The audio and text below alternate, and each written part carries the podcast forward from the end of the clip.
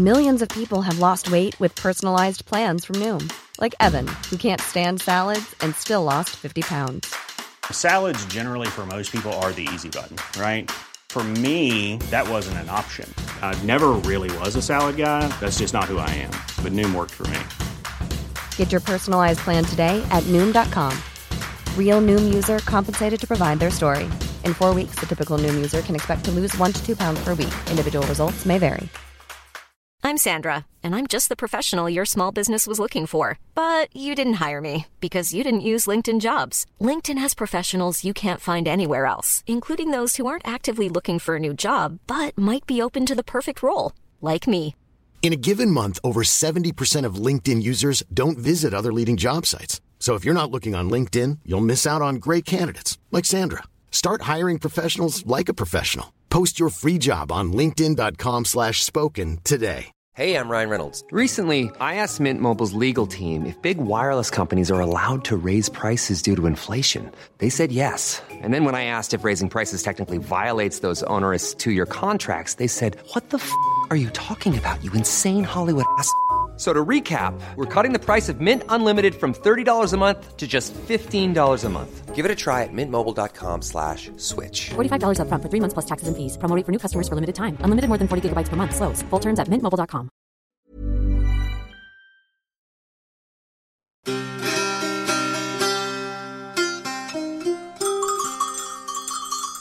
سلام و درود بر شما. امیدوارم که زمستان خوبی را آغازیده باشین. این زمستان آخرین فصل، آخرین سال، آخرین دهه قرن خورشیدی حاضره و خب برای خودش یک شأن و شخصیتی داره و متنست خیلی به یاد ماندنی تر باشه اگه این کرونای جنون مرگ رفته این بلار سر ما نیاورده بود. البته راستش رو بخواید فکر میکنم از بعضی نظرها که خب خیلی به یاد ماندنی رفت و ای بسا که سالها بعد ازش نه به عنوان آخرین فصل، آخرین سال فلان و اینا، بلکه به عنوان آخرین زمستان کرونایی یاد بیاره. آرزم به حضورتان که ما خودمان هم میدونیم که شبچراغون قبلی خیلی غمناک‌تر بود و این لحن شوخ و شنگ و یک کمی ملنگ‌تر همیشگیمان رو نداشت، ولی خب او برنامه که ویژه آزار جنسی و قربانیان تعرض و تجاوز بود دیگه از او بهتر نمیرفت. ولی خب در مجموع شبچراغون یک برنامه‌ایه که اگه از استثناهایی مثل برنامه قبلی بگذاریم اصولاً طنز توش اگه نگم نقش اول نقش دومم دیگه بالاخره نقش سیاه لشکر داره.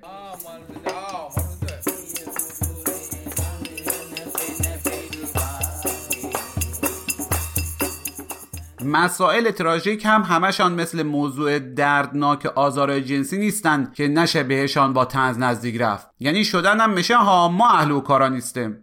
بگذاریم خیلی از موضوعات هستن که خیلی هم تراژیکن ولی میشه بهشان نگاه طنزآمیز داشت، یعنی اصلا خودش یک جوری کاریکاتور رفتن، یک جوری که نمیشه با تصویرشان یک لبخندی، زهرخندی، پوزخندی چیزی نزد. مثلا شما همین وضع بگیر و ببندا توی فضای مجازی رو نگاه کنن، از یک طرف میبینن ماشاءالله اشراف اطلاعاتی و امنیتی به حدیه که یک دختر جوانی در اتاقش، در خانه‌ای، در شهری، در گوشه‌ای از این مملکت بزرگ هشتاد میلیونی چهار بار خودش رو گریم میکنه و فالوور جذب میکنه و دیگه نهایتاً میشه شاخ اینستاگرام. پس فرداش نامه میاد در خانه‌اش که خانم فلانی به خاطر حد که شعائر فلان و بهمان و اینا خود را طی مدت چهل و هشت ساعت به فلان جا معرفی نمایید وگرنه شما را در گونی کرده معرفی می نماییم و هممان هم بدونیم که واقعا می نمایند. یا اصلا شما بیا برو در دل جنگل‌های کویر جان کجا؟ حالا مثلنی عجب گیری افتاده ما. بله بیا برو جنگل، بیا برو کویر، بیا برو سر قبر آقا بزرگ ما، درباره یوز پلنگی، گورخری، ماری چیزی تحقیق کن. شیش ماه بعد تو تلویزیون دری درباره گناهان خودتو، ننه باباتو، هفت جد و آباد اعتراف میکنی. تو رو ارواح خاک همون آقا بزرگت ما رو به درد سر ننداز. خیلی خوب دیگه تو هم. خلاصش کنم، اشراف برادران بالا، حتی در حد راه رفتن موری بر سنگی سیاه در شبی تاریک، یعنی نزدیکتر از رگ گردن به همه ما، در حدی که همکار فنی شبچراغون هم هر بار با تیشرت سر کار حاضر میره، با پاپیون خارج میره. اون وقت در همین مملکت با همون فضای مجازی، با همون اشراف موری سیاه بر سنگی فلان و پاپیون و این حرفا، آی تا دلتان بخه شبکه و وبسایت قمار هست. این شانس به او داده شد که در این دنیای پر از فراز و نشیب قدم بذاره. چشم باز کرد، یاد گرفت، رشد کرد، تلاش کرد، محدود شد، ولی زندگی رو به سبک خودش میخواست. پس محدودیت ها رو شکست، ریسک کرد، میخواست شانسش رو امتحان کنه. گاهی باخت اما به عقب نگاه نکرد، دوباره و دوباره شانس خودش رو امتحان کرد. شانس با او یار شد. دنیایی برای خوش شانس ها. جالبه که این سایت ها نه فقط خیلی تر و تمیز تبلیغ میکنن که مثلا توی بعضی هاشا بره تبلیغ، بره جذب کردن مخاطب از جذابیت های جنسی دخترای خیلی جوون هست تا اطلاعات غلط و نمیدونم دعوا و خشونت های فیک و چی بگم دیگه، حتی استفاده از بچه ها بره قمار و شرط بندی بیشتر.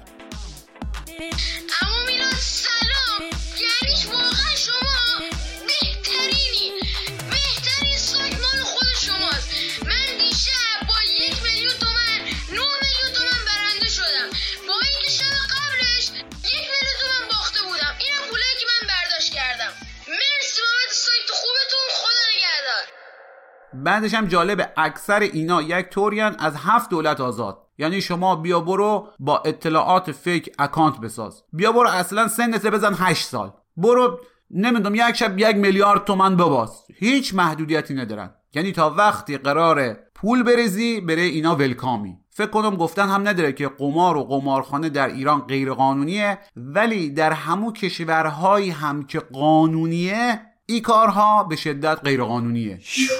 اکثر اینایی هم که از آمریکا و سوئد و ترکیه و اینجاها سایت مچرخانن و مدعیان که قانونی کار میکنن، هم در همون کشورها سایت هاشان مسدود یا فیلتره. نبره مثلا استفاده از کودک بره تبلیغ و جذب مشتری ها، اوری که اگه بفهمن جای طرف تو زندانه. نه، حتی نبره ندادن مالیات و پولشویی و ایناها، او هم که اصلا جرمش خیلی سنگینه. اصلا برای ای که توی قمارخانه های آنلاین یکی داره با یک الگوریتمی بازی میکنه یا در واقع ورمره، یا حتی فکر میکنه داره بازی میکنه یا ورمره، که معلوم نیست کی نوشته و چطوری حساب کتاب میکنه. ایه که در اون کشورها حتی اگر کسای اقد سادلوه باشن که حاضر باشن پولشان ره توی بساطی بریزن که هیچکی نمیدونه چطوری مچرخه و اصلا طرف شرط بندی خودش برنامه رو هم مدیریت میکنه. بله، اگر کسایی در این درجه از سادلوحی باشن برای آتیش زدن پولشا، خود دولت یا حکومت یا سیستم قضایی اجازه همچه کاری رو نمیده. اونایی هم که اجازه فعالیت دارن از صد تا فیلتر و ناظر و طرف ثالث و اینا رد رفتن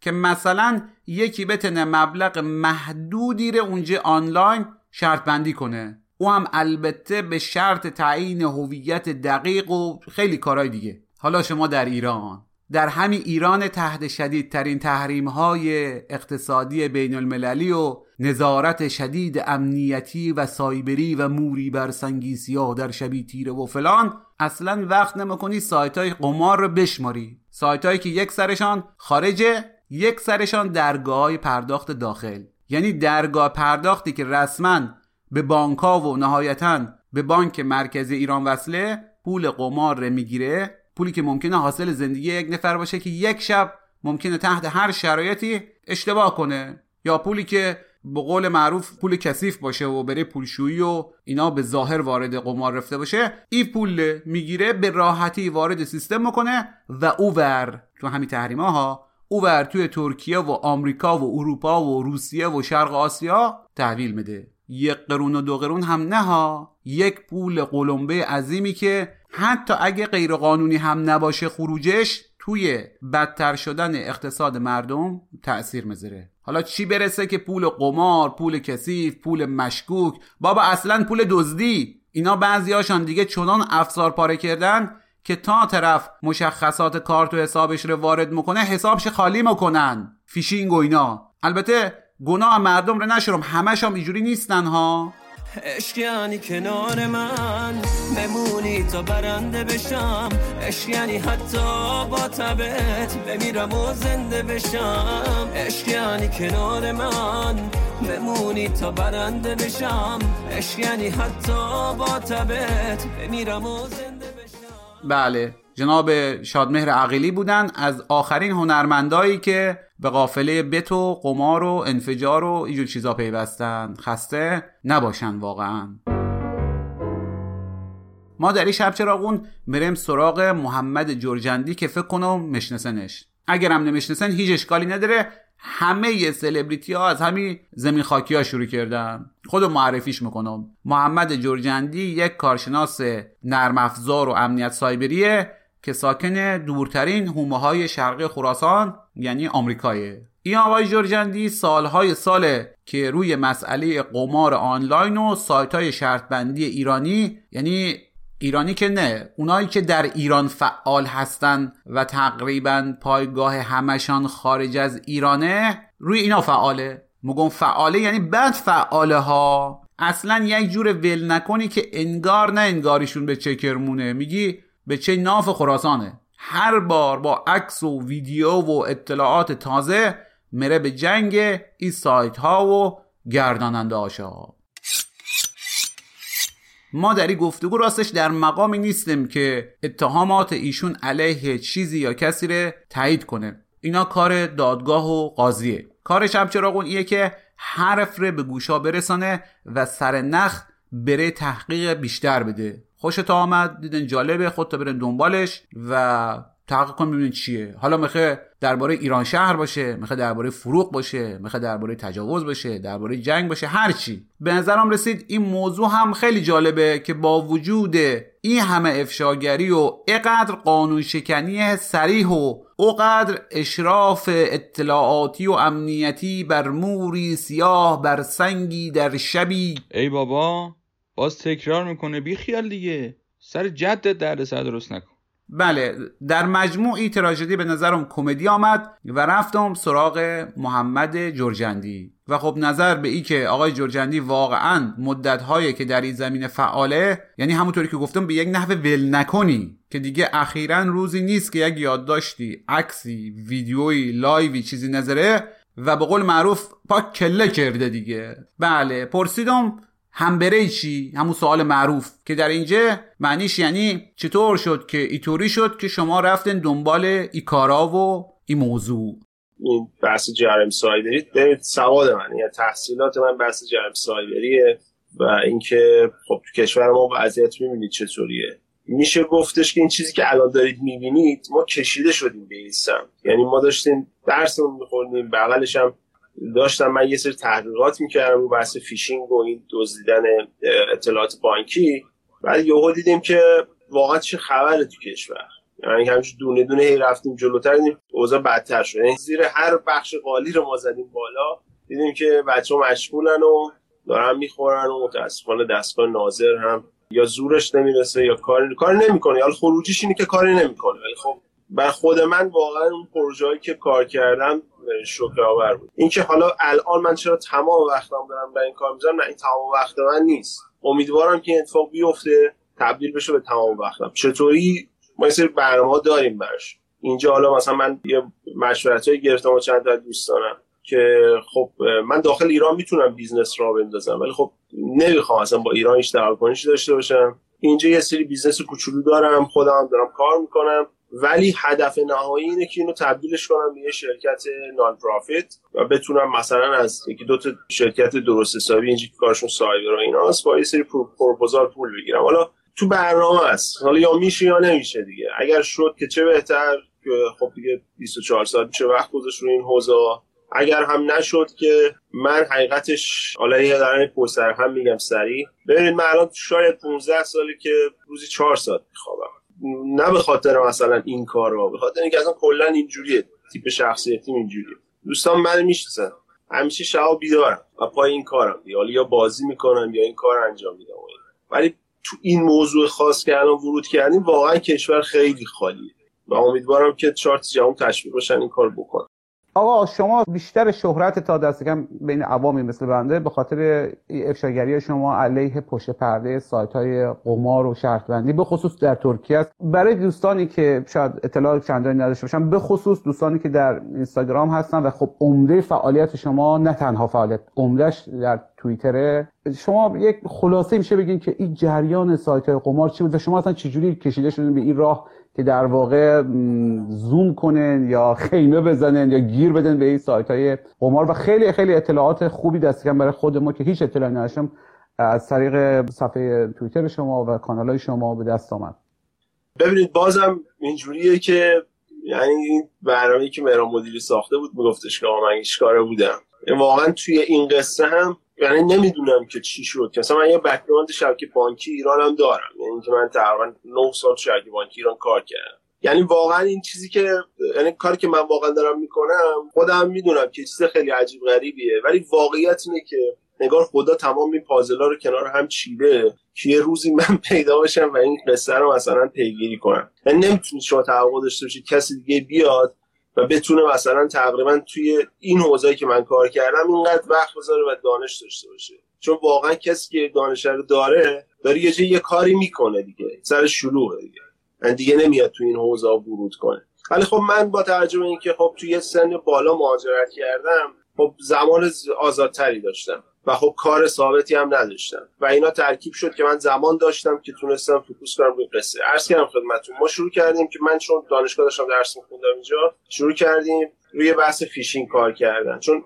فیشینگ یه چیزی خب تو دنیا خیلی رایجه و شما میتونید تبدیل کنید به یه مقاله، یه تحقیق، به دانشگاه و مثلا خب کردیتشو بگیرید. ما اومدیم اینو شروع کردیم توی سایتی به اسم تلسکام، تلگرام اسکم، و اینجوری اصلا گفتیم فقط هم بحث اون فیشینگ بود دیگه. بعد که رفتم جلو دیدم که خب تبلیغاتی که رو تلگرام داره میشه تبلیغات سالم نیست. شما بیزنس سالمی تو کشور نداریم آنچنان، ولی خب هر شب کانال‌ها تبلیغ داشتن. بعد اومدم نگاه کردم دسته‌بندی کردم تبلیغاتو، دیدم که تمام این تبلیغات کلاهبرداریه به نوعی و بیشترینش هم برمیگشت به قمار. و خب و خود من جالب بود که چطوری ما اصلا تو کشور به این راحتی اینا دارن تبلیغ، چون چیزی رو شما تبلیغ میکنی که میتونی بفروشیش دیگه، یعنی این چرخه داره خوب کار میکنه، یعنی اینکه شما اینقدر پول نمیدی که از اون پول برنگرده و نشون میداد که این داره یه چرخه خیلی فاسدی اونجا داره میچرخه. بعد که من دیگه آروم آروم اومدم جلو دیدم که خب از ت... یعنی ما از تبلیغات شروع کردیم. یعنی من اصلا دو تا چنل مثلا تبلیغات جلوم بود، هر چی اینا تبلیغ میکردن من تحلیل میکردم که همش هم کلاهبرداری بود، حالا قمار بود، ارزش افزوده، یعنی تمام این پروژه‌ای که می‌بینید همه تبلیغات در اومده و قمار. خب حالا اون شروعش با قمار بود و خب چیزی که منو شوکه کرد این بود که خب من تو شبکه بانکی کار می‌کردم، یعنی آدمایی که دمشون صحبت می‌کردن همکارای من بودن، همکار که نبین مفهوم که من دوست من بودن، ولی خب بودم توی یه رده بودیم و من تو بانک مرکزی بودم اون موقع.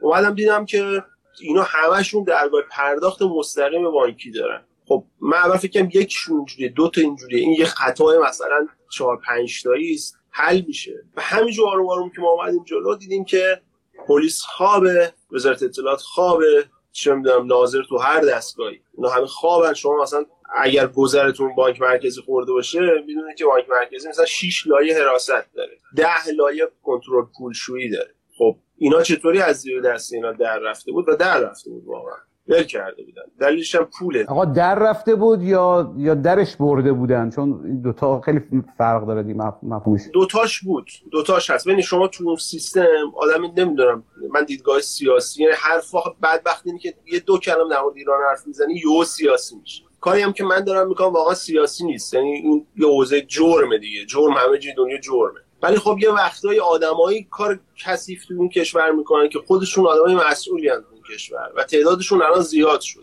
و چیزی که ما به اسم مثلا فساد سیستماتیک میشناسیم شکل میگیره. ببینید تو اون شبکه بانکی من با اینا کار کردم دیگه، توش آدم سالم هست، آدم فاسد هم هست، ولی اون آدم سالمه آدم بی‌سوادیه، یعنی لزوما یا زور نداره یا بی‌سواده، به خاطر همین کارا نیست. آدمان به راحتی فاسد میشن. ببینید ما داریم در مورد رقم‌های خیلی بالا صحبت می‌کنیم. شما موقع حقوقت مثلا بیست میلیون تومانه شبکه بانکی، ما داریم در مورد مثلا ماهی پانصد میلیون تومان بهت داریم صحبت می‌کنیم. مثال می‌زنم، این یه رقم تازه کمشه رقما دلاری، یعنی رشوه‌ای که الان دارن میدن دلاریه، ماهی نمیدونم بیست هزار دلار و سی هزار دلار دارن رشوه میدن.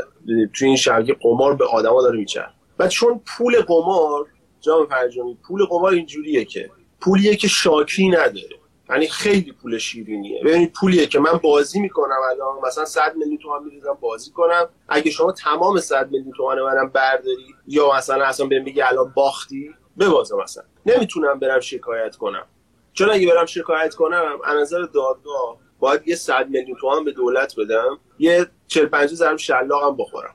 خب پس هیچ وقت نمیرم این کارو بکنم. البته الان من فکر میکنم که مثلا دادستان اعلام کرد که آقا بیایید شکایت کنید، نمیدونم دقیقاً حضور ذهن ندارم، ولی میدونم که این به خاطر اینکه خب یه داستان اسلامی داره، یه همچین گیری هم داره. پس حالا ما مثلا یهو با یه حساب مثلا ده میلیاردی طرفیم، مثلا قاضی رسیده به یه حساب ده میلیاردی، خب ده میلیارد پول این توه، یا مثلا پلیس رسیده به این، یا حراست رسیده به این حساب، ده میلیارد پول این توه، هیچ شاکی هم نداره.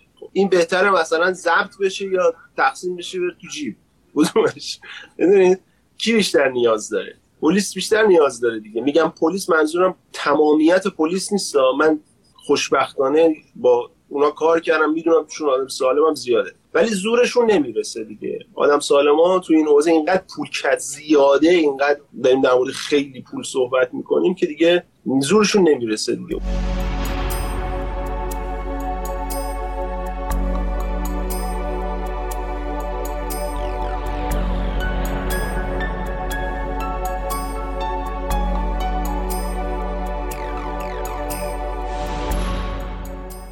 الان این افرادی که میرن قمار انجام میدن آنلاین، چجوری اعتماد میکنن که برای یک جایی مثلا صد میلیون تومان پول میریزن یا اصلا یک میلیون تومان پول میریزن، وقتی که شما در حالت عادیش که قمار بازی میکنی مثلا یه جایی که برگه است، بیست تا کامرا باید باشه که کسی تقلب نکنه، شرایط فلان باشه. قمارخانه‌ها در همه جای دنیا موارد بسیار سفت و سخت داره، همینجوری نیست که پاشه بره قمار بازی کنه. اون وقت سایتی که خب بر... ما خودمون یک مقداری تحصیلات رشته کامپیوتر داشتیم، البته در عهد دقیانوس، شما با چهار تا مؤلفه رو بالا پایین کردن میتونید تمام نتایج رو، حتی نتایج رندوم رو هم در یک محدوده خاص بذارین دیگه، با یک ضریب، یه به کار خیلی ساده دیگه، چه برسه کار پیچیده‌اش، و نتایج رو به نفع وبسایت یا به نفع یک طرف دیگه تغییر بدین.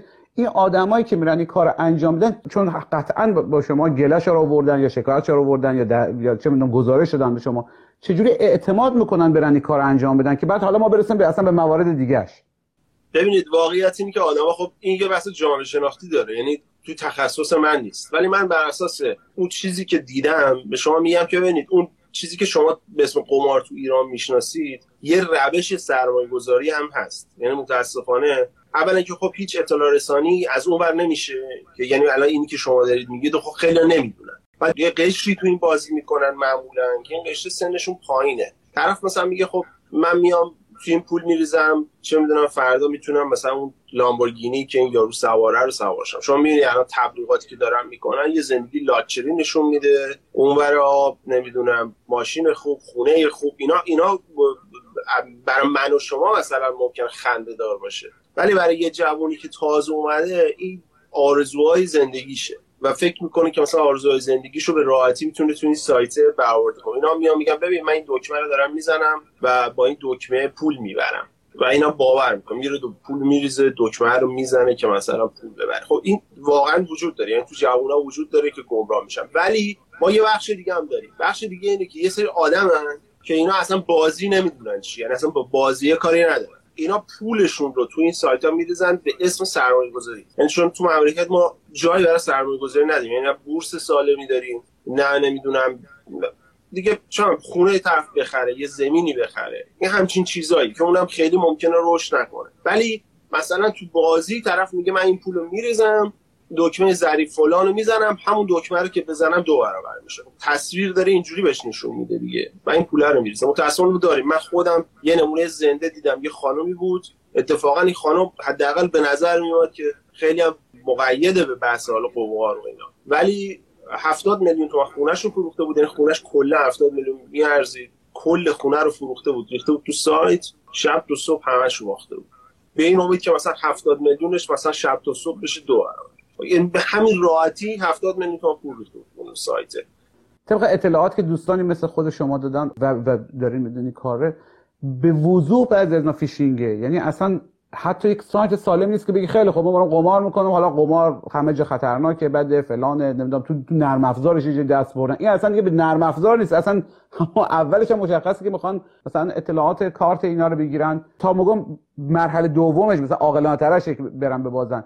بالاخره ببین کسی که داره پولش رو میریزه در میاره آنلاین برای کار میکنه، لابد یک اطلاعات اولیه در حد ایمیل و پسورد اینا داره دیگه. چه جور اعتماد میکنه مشخصات کارتش بده به جایی و پسوردش بده به جایی که تا صبح ممکنه بدون که ایشون بازی بکنم خالی بکنن حسابش ره. قبول دارم حرف شما که شما میگین این روانشناسیه و اینها بحث جامعه شناسیه، ولی به نظر میاد که یک مقداری سواد سایبر یا اطلاع رسانی در حوزه سایبر هم اشکال داره دیگه که افراد به این راحتی میان وارد میشن. اطلاع رسانی خیلی لازمه دیگه. مثلا ما مثلا چه میدونم تو خیلی چیزای دیگه تو این دنیا وجود داره که اطلاع رسانی اگه نباشه آدما میرن کارو میکنن. اطلاع رسانی خیلی لازمه دیگه. ببین ما داریم در مورد کشوری صحبت میکنیم که این کشور میگه من تهش یدک میکشه جمهوری اسلامی ایران، یعنی تگ اسلامی داره، ولی توی حداقل تو چهار سال گذشته که من حوزه قمار رو رصد میکردم صدا سیمای مملکت جدا از اینکه خودش قمارخونه شد، یعنی جدا از اینکه اصلا خودش قماره، اصلا قمارخونه است و بدترین قمارخونه دنیا شد، یعنی یکی از کثیف‌ترین نوعش شد، اون که هیچ چی بماند، ولی کلا صدا سیمای مملکت شش دقیقه بر علیه قمار برنامه داشت. یعنی اون چیزی که من دیدم، حالا ممکنه مثلا شش تاشم من ندیدم، دوازده دقیقه. یعنی آدم خندش میگیره که اینا. ببینید تو تمام دنیا تو همون انگلیس قمار آزاده، ولی همون شرکتی هم که کار قمار میکنه باید مثلا بیست درصد پولش رو بده برای تبلیغات ضد قمار، تبلیغ کنه که آقا نه جوونا نه، مثل دخانیات دیگه. آره مثل دخانیات. آره ولی قصه همینه، قصه اینه که کسی که مثلا قمار میکنه، قمارباز شما نمیتونی جلوشو بگیری، قمارباز دیگه این میره بازی میکنه پولشو میبازه یا میبره، قماربازه یعنی دیگه عادت کرده. خب اون دیگه حالا بحثه دیگه داره، یعنی مثلا روانشناسی دیگه داره، روانشناسی و و و برای جامعه خیلی هزینه بره که اون قمارباز رو از قمار بکشه بیرون، درسته؟ ولی برای جامعه خیلی هزینه بر نیست که من محمد جرجندی که مثلا شانزده سالمه رو یه کاری کنی که من قمارباز نشم. می‌بینید بس اینه دیگه. یعنی شما باید یه کاری کنی ملت قمارباز نشند، چون اگه قمارباز بشوند و یه پولی هم بیاد زیر دندونشون، این دیگه عبور از اون، یعنی اینقدر ذهن شما شرطی میشه که متاسفانه دیگه برگشتی نداره. قمار از مواد مخدر و اینا بدتر. من خودم سیگار میکشیدم، من چهار سال نمیکشم، میخوام میگم خیلی اذیتم نمیکنه، ولی قمار فکر میکنم که یه چیز وحشتناکه. حداقل اون چیزایی که من توی فامیلمون حتی شنیدم اینا اینا آدمایی بودن که هیچ وقت قمار رو نتونستن ترک کنن. خب همینجا یک سوالی پیش میاد، راستش بخواد یکی از مدیرای یکی از سایت‌های شرط بندی در یک جای به طور اتفاقی ماردی در خارج از کشور در اروپا و حرف شما شد، یعنی اولین بارم مثلا سالها پیش اسم شما رو به صورت جدی از او شنید، گفت آقا یه آقای هست به نام آقای جرجندی رو داره فلان میکنه و اینا و ترکیه این خبر اینا. بعد یه سوال از ما پرسید، گفت آقا شما بالاخره میدونید که بعضی قماربازان در همه جای دنیا هم سایت شرط بندی هست، در ایران نیست. الان ما داریم در فلان کشور فلان کشور اسکاندیناوی مالیات میدیم، شرکت ثبت کردیم، بعد این نرم افزارهای ما باید بیست درصد سودش بدیم به فلان شرکت آفشور که او فقط کارش اینه که نظارت بکنه، لایسنس بده به شرکت‌های شرط بندی آنلاین که اینا تقلب نکنن. یعنی فقط اوئه که لایسنس میده که نرم افزار ما سالمه، توش دستکاری نشده، به نفع خاص ضریبا و درصدا بالاتر نرفته. اما آقای جرجندی ما هم هر کی که تو کار شرط بندی قماره میذاره تو دسته کلاهبردار ترکیه. حالا ایشون همشون کلاهبردارن، توضیح میدم بهتون چرا. خب بالاخره با کسی که قماربازه با چیکار کرد؟ یعنی جوری که شما دارین میگین مثل اینکه هر کسی که سایت شرط بندی بزنه کلاهبرداره. شما همچین نظری دارین؟ بله بله، الان میگم چرا بهتون. الان توضیح میدم بهتون. ببینید قصه اینه که اون چیزی که شما به اسم سایت شرط بندی فارسی میبینی، فارسی زبان میبینی، اگر پرداختش، یعنی اگر درگاه پرداخت ایران داشته باشه کلاهبرداری. چرا؟ ببین اون چیز شما قبلش توضیح دادید که یه سری سایت هست هم میرید داخل اطلاعات کارت شما رو میگیره و اونم میگید فیشینگه. ببینید خیلی از ما فیشینگ نیست، یعنی اینکه اطلاعات کارت شما رو میگیره، نمیگیره کارت شما رو خالی کنه، این اطلاعات کارت رو از شما میگیره، میره یه تراکنشی شبیه به تراکنشی شما میخواستی بزنی رو رو شبکه پرداخت بانک میزنه بدون که شما متوجه بشی، به همون میزانی که شما گفته بودی یا نه بیشتر. یعنی اینا هم هدفشون، خیلی هاشون هم هدفشون نیست که حساب شما رو خالی کنن، چون شما خودت حسابت خالی میکنی. یعنی خودت میای بازی میکنی پولو خالی میکنی، چه گیریه که مثلا من بیام خالیش کنم. قصه اینه ها، یعنی خیلی‌ها این کارو میکنن، یعنی اونجوری که اطلاعاتو از شما میگیره خیلی اون اطلاعاتی به مفهوم نیست که داره کارت تو خالی میکنه، به مفهومی که شما داره یه راهی رو باز میکنه برای اینکه پرداخت داخل کشور داشته باشه. یعنی اینا یه روشه که اونم خاک بر سرش میمونه برای بانک مرکزی ها. یعنی ما ده ها بار در مورد صحبت کردیم که بانک مرکزی مملکت با این همه دبدبه کبکبه، طرف تو ترکیه، تو ارمنستان، تو روسیه، اینا نشستن برای شبکه پرداخت کشور ما یه شبکه مشابه درست کردن. شما فکر کن چقدر یه کشور میتونه در قهقرا باشه که شما فرض کن مثلا برای امریکا طرف یه شبکه پرداخت شبیه مثلا بانک اف امریکا درست کنه توی مثلا ارمنستان، آمریکا میشینه نگاش میکنه، یا مثلا این قصه مثلا همه همدیگه رو نگاه میکنن. مگه میشه؟ مگه داریم؟ ولی شده تو ایران. یعنی تو ایران ما سه تا حداقل مجموعه من میشناسم خارج از کشور که شبکه پرداخت برام درست کردن، عیناً کپی شبکه پرداخت کشور. یعنی اینا بعد از اینکه اون درگاه مستقیمشون قطع شد، یعنی بعضی که ما داد و بیداد کردیم درگاه مستقیم قطع شد به اون شکل سابق نیست، حالا نمیگم صد درصد قطع شد چون انقدر فاسدن اینا که دیگه تو چشم نیست درگاه. درگاه رو گذاشتن برای مثلا لایه‌های بالای سایت که دیگه ما نمیبینیمشون،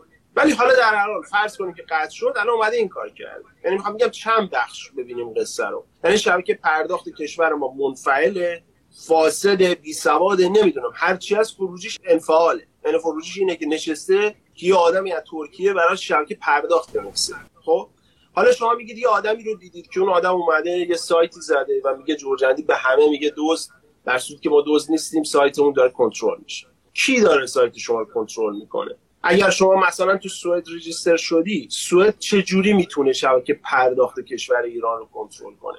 ببینید شما اگه پرداختتو بذاری رو کریدیت کارت مثلا، یا بذاری رو هر چیز دیگه، نمیدونم هر چیزی که جدا از شبکه بانکی ایران باشه، تازه ما میتونیم با شما صحبت کنیم که ببینیم که تو مثلا می... حالا مثلا کی داره اینو بررسی میکنه تا بیای اسنادت هم بذاری. خب ولی قصه اینا این شکلی نیست. ببینید من موقعی که میگم من از آمریکا میگم پرداخت کارت فلان و این یه چیز غیر قانونیه تو کشور، فردا اگه اون حساب بسته شد من چه کنترلی رو اون حساب دارم؟ شما خودت فکر کن، حساب یه میلیارد پول اومده توش، یعنی بازیکن بازی کرده یه میلیارد پول اومده توش، من تو سوئد نشستم، قاضی حساب منو تو ایران میبنده، چیکار میتونم بکنم؟ هیچ کار نمیتونم بکنم. درسته موقعی شما هیچ کار نمیتونی بکنی یعنی چی؟ یعنی سایتت معتبر نیست، یعنی کلاهبرداری، یعنی داری یه کاری میکنی که یه بخشش اصلا تحت کنترل تو نیست، یه بخشش تحت کنترل جمهوری اسلامیه و جمهوری اسلامی هر لحظه میتونه اون تیکه رو مسدود کنه، متوقف کنه و تو یه پولی رو اصلا ضرر کردی، یه میلیارد ضرر کردی. ببخشید یک نکته، اگر چیزی تحت کنترل ما نیست به این معنی که کلاهبرداری. الان یک سوال، مثلا خودمون داریم ایران کتاب چاپ می‌کنیم، بعضی میگن آقا شما کتابات اگر جمع کنن که کردن گهگاهی سانسور کنن هیچ کاری نمیتونید بکنید. خب این یعنی الان بنده مقصرم که مثلا اونا کار امکان کردن کتابتون رو جمع کنن فرق میکنه. من که شما داری کتاب میفروشی، اگه من کتاب شما رو خریدم پول رفت تو حساب شما، شما پول گرفتی، کتابم برام فرستادی، ولی اگر پول رفت تو حسابت، حسابتو بلاک کردن چیکار میکنن؟ یکی دلیل بر کلاهبرداری بنده نمیشه دیگه. حالا الان میگم درسته، الان میگم دیگه، من توضیح میدم که چرا کلاهبرداری. ببینید اگر شما یه همچین خسارتی بهت بخوره چیکار میکنی؟ یا باید در هر حال یا کتاب یا کتاب به من میدی یا کتاب به من نمیدی، از این دو، یعنی میشه دو حالت. درسته؟ درست. اگر کتاب به من بدین شما متضرر شدین، اگر از جیب بدی بازم متضرر شدی دیگه. درسته؟ چون پول که نرسیدی، پولت بسته شده، بلاک شده. درسته؟ خب حالا موقعی که شما یه حسابی اونجا داری که هر لحظه احتمال بسته شدنش وجود داره، یعنی شما همیشه داری متضرر میشی. ما چجوریه که شما توی یه بیزنسی که همیشه متضرر میشی حاضری سرت هم بشکنی ولی اون کارو بکنی؟ حالا من میگم چرا. چراش اینجاست که شما میری به اون قاضی پول میدی. اینجا چراش اینجاست که شما یه وکیل تو ایران داری که اون وکیل حسابا رو برات باز میکنه. چراش اینجاست که شما داری آدما رو فاسد میکنی با پول کثیفت. یعنی شما یه بیزنس راه انداختی که اون بیزنسو داره میچرخه. رندوم هم حسابات بسته میشه، نمیگید فدا سرم که بسته شد. چون اصلا اگه پول نچرخه شما به پول نمیرسی. ببینید ما داریم در مورد دلار بیست و شش تومانی صحبت میکنیم، ما تو دلار بیست و شش تومانی اینا دست از سر حساب ایران ور نمیدارن. چرا؟ چرا دست از سر حساب ایران ور نمیدارن جناب فرجامی؟ شما یه ذره فکر کنید به موضوع. ببینید شما میخواید کتابتو بفروشی، اگه من کتاب شما رو بخوام بخرم خب میرم مثلا بیت کوین میگیرم میخرم دیگه. مثال میزنم ها. اگه من واقعا کتاب شما رو بخوام یه راه پرداخت پیدا میکنم. اگه شما بگید من حساب ایران ندارم، راه پرداختم اینه، مثلا چه میدونم پرفکت مانیه، نمیدونم بیت کوینه. اگه من کتاب خون باشم و کتاب خر باشم این کارو میکنم. ولی اینا چرا گیر دادن که حساب بانک باز باشه؟ به خاطر اینکه اینا دنبال اون بچه چهارده سالن، دنبال بچه شانزده سالن، دنبال یه آدمیان که راحت بتونه شب تا صبح حسابشو خالی کنه، یعنی بتونه تو حساب بانکی حسابش خالی کنه. اینا اگه بگن آقا مثلا برو بیت کوین بخر، خب یارو تا بره صرافی اترایز کنه، نمیدونم پول بریزه فلان داستان میشه، کلی زمان بره. همین لگی که میفته تو قصه یهو چندین هزار میلیارد از درآمد اینا کم میکنه. خب حالا یک سوال همینجوری حرف شما، این آدم ممکنه این آدم ظاهر قصه ظاهر سالمیه ولی تو باطن قصه مجبور خب. کثافت کاری کنه. کسی که مجبور آره. کثافت کاری کنه کلاهبردار از نظر من. خب حالا شما میگی که آقا همه سایت قماربازی یا شرط بندی به قول خودش کلاهبردار. الان فرض کنیم که آقای ج... آذری جهرومی میگه آقای جرجندی شما که اینقدر زحمت میکشین، اینقدر اطلاعات دارین و خیلی هم شما ایشونو منشن میکنید توی توییتر، شما بیا این مشکل حلش کن. خب دیگه خب آقا شما بیا این مشکل حل کن. ببینید یک روشیه که همین روش سخت جمهوری میگیم که آقا شرط بله بله ما هممون مالکشو جیره خور و فلان، اون که شکی نیست. بله هر کس برای مملکت کاری میکنه و به جز نابودیش یه چیز دیگه‌ای تو سر داره او حتما مالکش و مزدور و اینا، شما نگران نباشید، فقط داره شما نیست، برای ما هست. ولی صحبتیه که الان اگر به شما بگن که شما اختیار تام دارید، بیا آقا شما این مسئله رو تو حلش کن، هر کاری هم بکنی قبول، آیا شما میگن میگید هر سایت شرط بندی کلاهبرداری همه رو ببندیم که خب باز خود میدونید که بالاخره یه عده اصلا کارش شرط بندیه. اصلا این موضوع اول انقلاب در مورد روسپیگری هم بود دیگه، اومدن گفتن همه رو ببندیم. بابا بالاخره یک عده از کارش یه عرض تقاضای وجود داره، شما وقتی که زیاده از حد زیر زمینیش می‌کنی این فجایع بعدیش هم می‌زنه بیرون. یه روش هم اینه که مثلا بیان بگیرن خب به هر حال یک سازوکاری داشته باشه. شما از این دو تا کدوم انتخاب می‌کنید؟ به ویژه اگر شما اهل سازوکار هستید چه سازوکار شفافی پیشنهاد می‌کنید که بالاخره شرط بندی باشه که کلاهبرداری دست کم نباشه؟ حالا اگه خود شرط بندی کار جالبی نیست به فاجعه ختم نشه.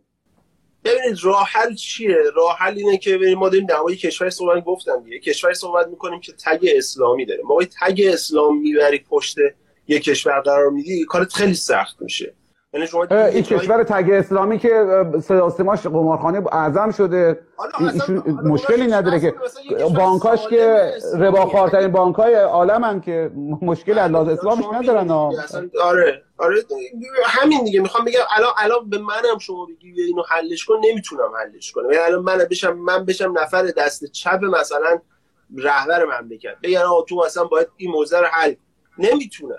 مثلا اینکه شما نمیتونی، ببین شما ارتباطی با دنیا نداری، یعنی طرف میره مثلا ارمنستان برای تو شاخشونه میکشه، طرف تو ترکیه برای تو داره شاخشونه میکشه.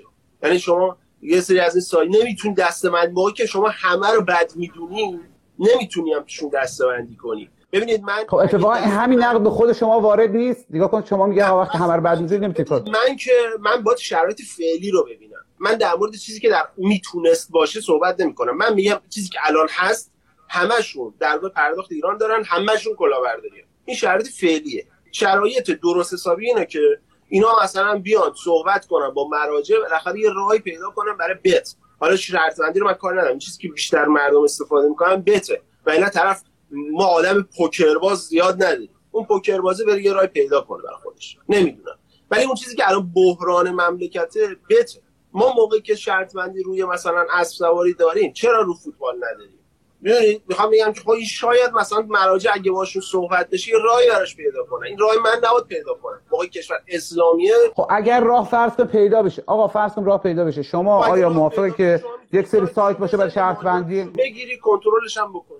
خب اونجا دوباره بحث پولشویی و فلان و این حرفا پیدا نمیشه دیگه. موقع دولت داره خودش کنترل میکنه، ببین دولت موقع هیچ ناظر یه موضوعی که نمیشه پولشویی اسمش دیگه، بیزنس دیگه، اسمش بیزنس. شما میدونید که بحث لاتاری رو به سرعت و به راحتی در دهه هفتاد فکر کنم با ارمغان بهزیستی بود اسمش همین، دقیقاً همون لاتاری بود دیگه. بیا بخر مثلا برن... یکی برنده میشه بقیه هم پول شرط بندی میدن، حلش کردن. شرایط استاندارد میگیم دیگه. حالا اینکه خودشون یه در دست یه... یه چیز خوب و اینا به کثافت میکشن اصلا یه بحث دیگه است. یعنی تو باز ارزش افزوده شما دیدید دیگه، اینا خوبا به کثافت میکشن به خاطر اینکه حریصن، به خاطر اینکه ما قبیله کشور اداره میشه، به خاطر اینکه اصلا صاحب نداره. ولی بحث من اینه که اگر ما در مورد دیگه دولت صحبت میکنیم، دولت موقعی قوانین براش تنظیم میشه دولت کنترل داره رو تراکنش مالی. و موقعی که مثلا میدونه مثلا فرشید امیرشراقی که داره قانونی تو کشور کار میکنه، لازم هم نیست حالا شما بری سایت ایکس و وای و زی، قانونی داره کار میکنه دیگه، بیا تو سایت قانونی بازی کن. اگر تو سایت قانونی بازی کنه پولشو داره میبینه، مالیاتشو برمیداره، هزینه تحصیلات رو نمیدونم چیزایی که باید کسب باشه ازش و آموزش و اینا همه رو برمیداره. این دیگه حرف دولته. ولی این چیزی که الان من اگه نظر میدم در مورد وضعیت فعلی دارم نظر میدم، نه در مورد وضعیت آرمانی. مگر الان تو ویرجینیام که من هستم شرط بندی حرام است، اسلامی هم نیست، اصلا چیزی به اسم شرط بندی اینجا وجود خارجی نداره. خب طرف یه روزی تصمیم گرفته دیگه، گفت آ میخوای تو ویرجینیا زندگی کنی، هم چیزی ما نداریم، خواستی برو مثلا مریلند زندگی طرف میخواد قمار کنه میره مریلند. بچه‌ها من اگر بهتون معرفی می‌کنم به خاطر اینکه مطمئنم معتبر، خودم هم توش بازی می‌کنم. اگر اهل پیشبینی فوتبال هستین لینک پایین رو که می‌ذارم بکشین بالا پیشبینی کنید. هلو حضرات، هلو چه خبر؟ سلامتی. خیلیاتون پرسیده بودید که منبع درآمد شما چیه؟ منبع درآمد ما سایت که شما می‌تونید هم بازی کنید پول در بیارید، هم بازی نکنید و پول در بیارید. آقا نود درصد میان همه به عشق این که مثلا پولدار شن، مثلا پوکربازا و قماربازای بزرگ دنیا بخوان پولدار بشن. حقیقت امر اگه قرار بود همه بخوان که همه قمارباز بشن و پول ببرن که اون موقع دیگه بحث شیرین ارزش افزوده شد. و خب در این زمینه هم شما بسیار زیاد مطلب نوشتین و به خصوص با انتخاب حضرت آقا به ریاست دیوان محاسبات کشور اصلا بحث وارد فاز دیگه ای شد. اگه یک نفر اصلا ندونه ارزش افزوده یعنی چی، چون ما واقعا مثلا با بچه‌ای که خارج زندگی میکنن و مثل خودمون مثلا سالها هست ایران نیستن و کلمه ارزش افزوده رو بیشتر تو مالیات تو ذهن ایناست، نمیدونن چجوری این ربط ارزش افزوده به هشتگ ستاره اونا چیه. شما واقعا توضیح بده اول که آ این قصه چیه، مشکلش کجاست، مثلا میشه در دو سه دقیقه جمع کرد موضوع رو که بعد ما بریم وارد بحث شیرین ترش بشیم. یعنی ارزش افزوده قرار بود یه سرویسی باشه و روی بستر پیامکی به برگردی به گذشته هشت سال پیش که فقط پیامک بود، توجی بود اصطلاحاً، که رو روی اون شما مثلا یه سری خدمات بگیریم. مثلا میگه آقای شرکت فلان من مثلا برای من هر روز یه دونه فال حافظ بفرست، یا مثلا برای من یه دونه نمیدونم یه چیزی از سعدی مثلا هر روز بفرست. خب اون بابت اون چیزی که برای شما هر روز میفرسته میگه اوکی من از شارژت یه پولی کسب می‌کنم و تو تایید می‌کنی، میگه باشه مثلا روزی صد تومان از من کم کن ولی مثلا اون بیتر واسه من بفرست. این چیزی بوده به اسم ارزش افزوده، یعنی پرداخت درون شبکه اپراتور، پرداخت کوچولو. ببین شما برای پرداخت کوچولو بخوای اطلاعات کارتتو بزنی، خب خیلی خسته کننده است. اینا اومدن اینو اختراع کردن، اختراع که حالا تو دنیا بود اومدن بومیش کردن که شما پرداخت ریزتو، پرداخت درون اپ، پرداخت سرویسای این مدلی رو دیگه نیاز نباشه اطلاعات کارتتو بزنی، از همون قبض موبایل کم شه. و این بستری شد برای این کثافتی که شما بعداً دیدید تو هشت سال. خب حالا این کثافت در هشت سال دیده میگن ندیده میگن، من ندیدم متاسفانه. خوشبختانه چی بودی آقا؟ شما اگه یه نفرم تو ایران داشته باشید اون آدم حتما قربانی این کثافت. بعد بعد بعد اصلا خیالتون راحت که همه رد ردخور نداره. آره من بابام هم داده، مامانم این پوله رو ازش کم شده. همشون بودن تو این مجموعه. ولی قصه چیه؟ قصه اینه که اینا بعدن که دیده، خب ببینید موقعی که ناظر مملکت، اینا موقعی بود چیزایی تو مملکت چیزمون اصلا سوا نیست، همه که به هم چسبیدن، همه هم سیاسی ان، همه هم حکومتی، یعنی عوض میشن آدما و منافع براشون مهم شد و امنیتی از همه خطرناکتر. امنیتی دیگه، پول دیگه، پول یعنی یه چیزی که پول خام هست همه میریزن و این پول دیگه دیگه تقسیم هر چقدر شیرین‌تر باشه خب بیشتر. الان مثلا تو همین بحث ارزش افزوده شما میری میبینی که ما داریم در مورد اپراتور صحبت میکنیم، هنوز نه من نه شما نمیدونیم همراه اول مال کیه، دقیقاً مسئولیت هر کسافتکاری که همراه اول میکنه با کیه، یعنی با دولت، با ستاد اجرایی فرمان امامه، با بنیاد تابون سپاه، با کیه. اینو یه کارتل درست کردن تاش مثلا اومده همراه اول خریدن که حالا گویا بنیاد تابون سپاه اومده بیرون، نمیدونیم ما هنوز دقیق مثلا اینا رو ما چون نمیدونیم نمیتونیم آدمش رو صدا بزنیم. دلیلش چیه که ما نمیدونیم؟ اصلا اینا میخوان که ما ندونیم.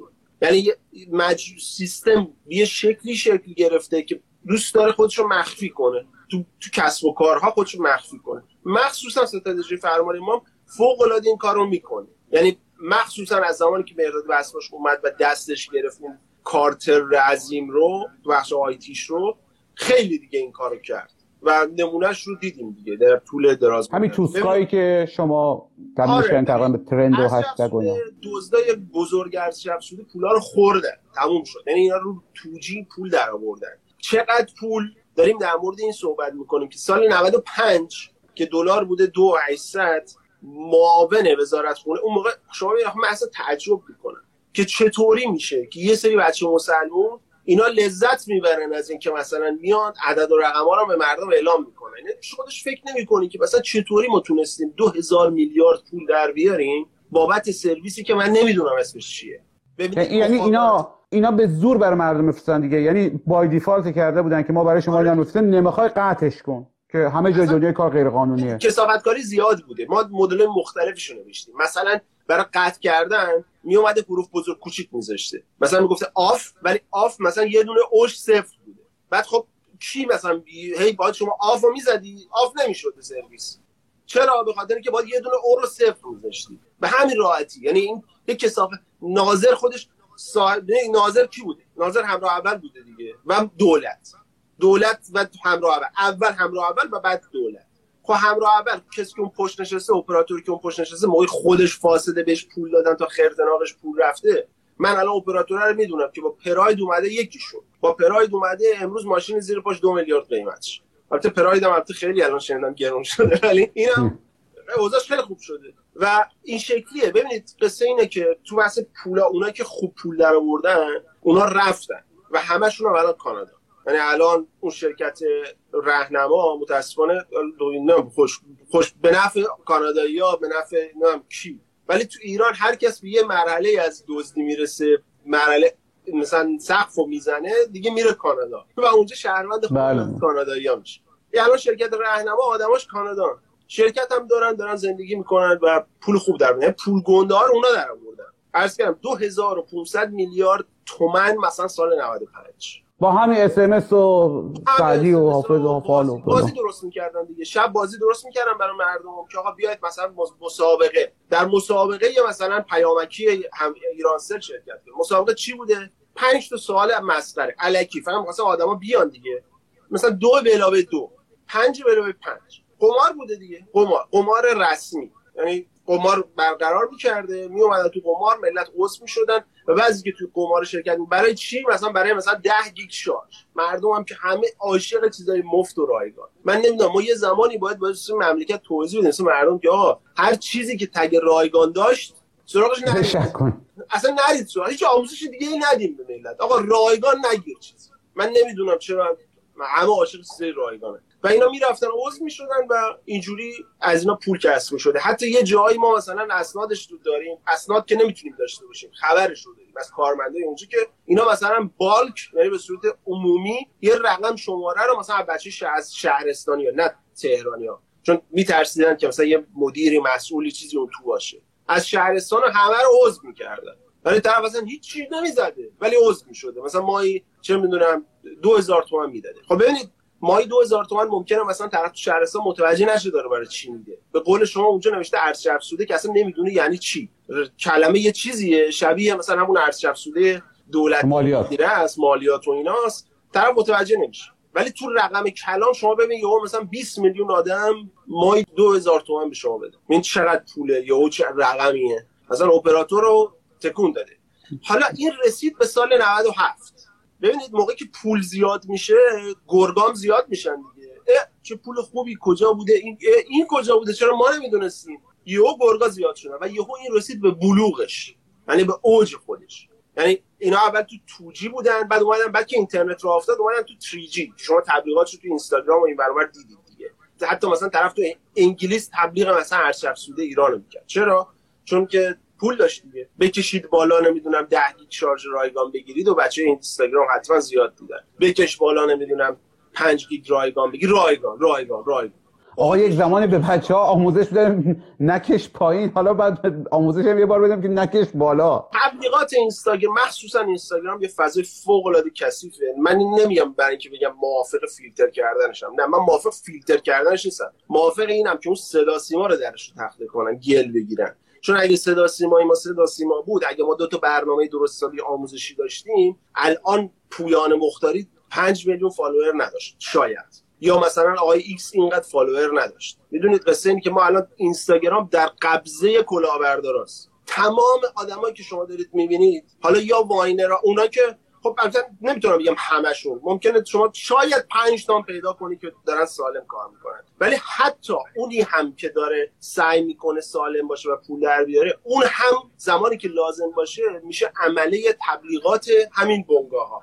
یعنی تبلیغ بهش به این میدن تبلیغ کنه دیگه، و اونم یه تبلیغی میکنه که به نفع اون بنگاه است. تو توسکا شما اینو دیدید، تو ارشبسوده شما اینو دیدید. ولی شما دو تا آدم درست حسابی تو این اینستاگرام نمیبینی که یه میلیون فالوور داشته باشن. حتی حتی من الان ایراد زیاد میگیرم با آقا میری، ایشونو دوست دارم قلباً ها. آیا آقا میری رو من قلباً دوستش دارم، حرفاش هم قشنگه، کاری به بحث سیاسیش ندارم. ما رو هم دعوت نکرد به لایو اینستاگرامش، نه خوش خوشگل نبودیم، خوشش نیومد. ولی حتی شما میبینی آقا میری هم اگه بخواد فالوور بگیره مجبوره بره اهلامو بره، مجبوره بره با حسین برقصه بخنده، مجبوره بره امین فردین رو برداره بیاره. میدونید قصه اینه که علت داره دیگه، علتش اینه که اون داره با هدف این کارو میکنه، ولی متاسفانه خروجیش اینه که داره اونا رو هم پروموت میکنه.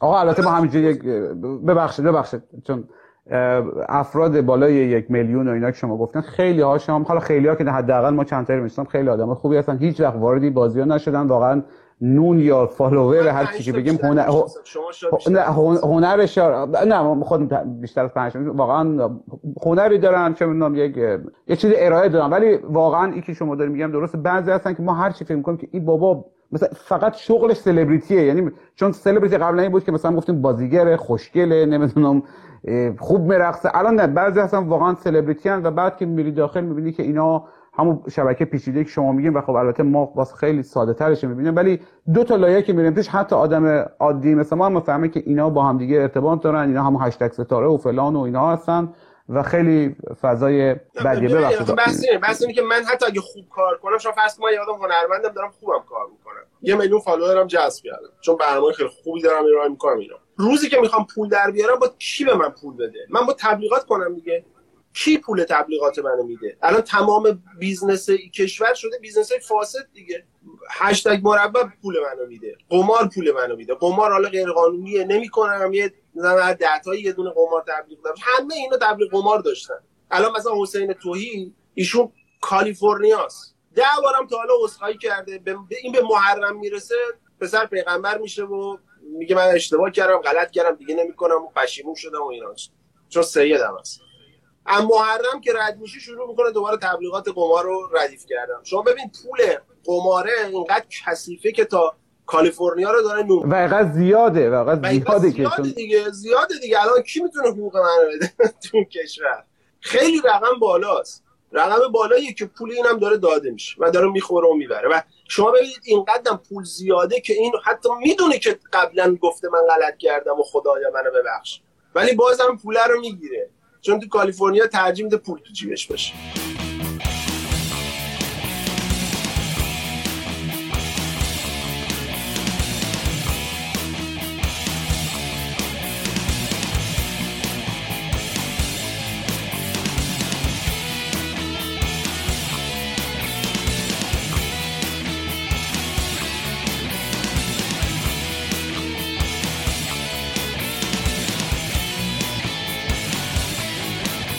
حالا برسیم به اون ارشف شده. من بگم بهتون خدمتتون داشتم اونو میگفتم، اینا رسید به یه تاریخی که یهو کارتل بزرگتری تو کشور، همین آقای بسواش آقای بسواش رفت توی ستاد اجرایی. آقای بسواش استاد شبکه سازیه، یعنی این آدم واقعا باید بهش مدال طلا بدن تو بحث شبکه سازی.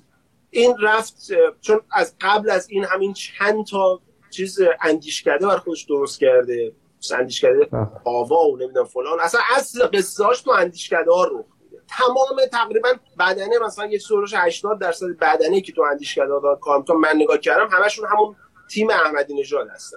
البته اینا خودشون احمدی نژاد قبول ندارن، اینا میگن احمدی نژاد دیگه منحرف شد، ولی آدمای احمدی نژاد تو تیم اینا که نمیدونم میدونید یا نه، مثلا پدر خانم خود مرداد بسوش وزیر دولت احمدی نژاد بود.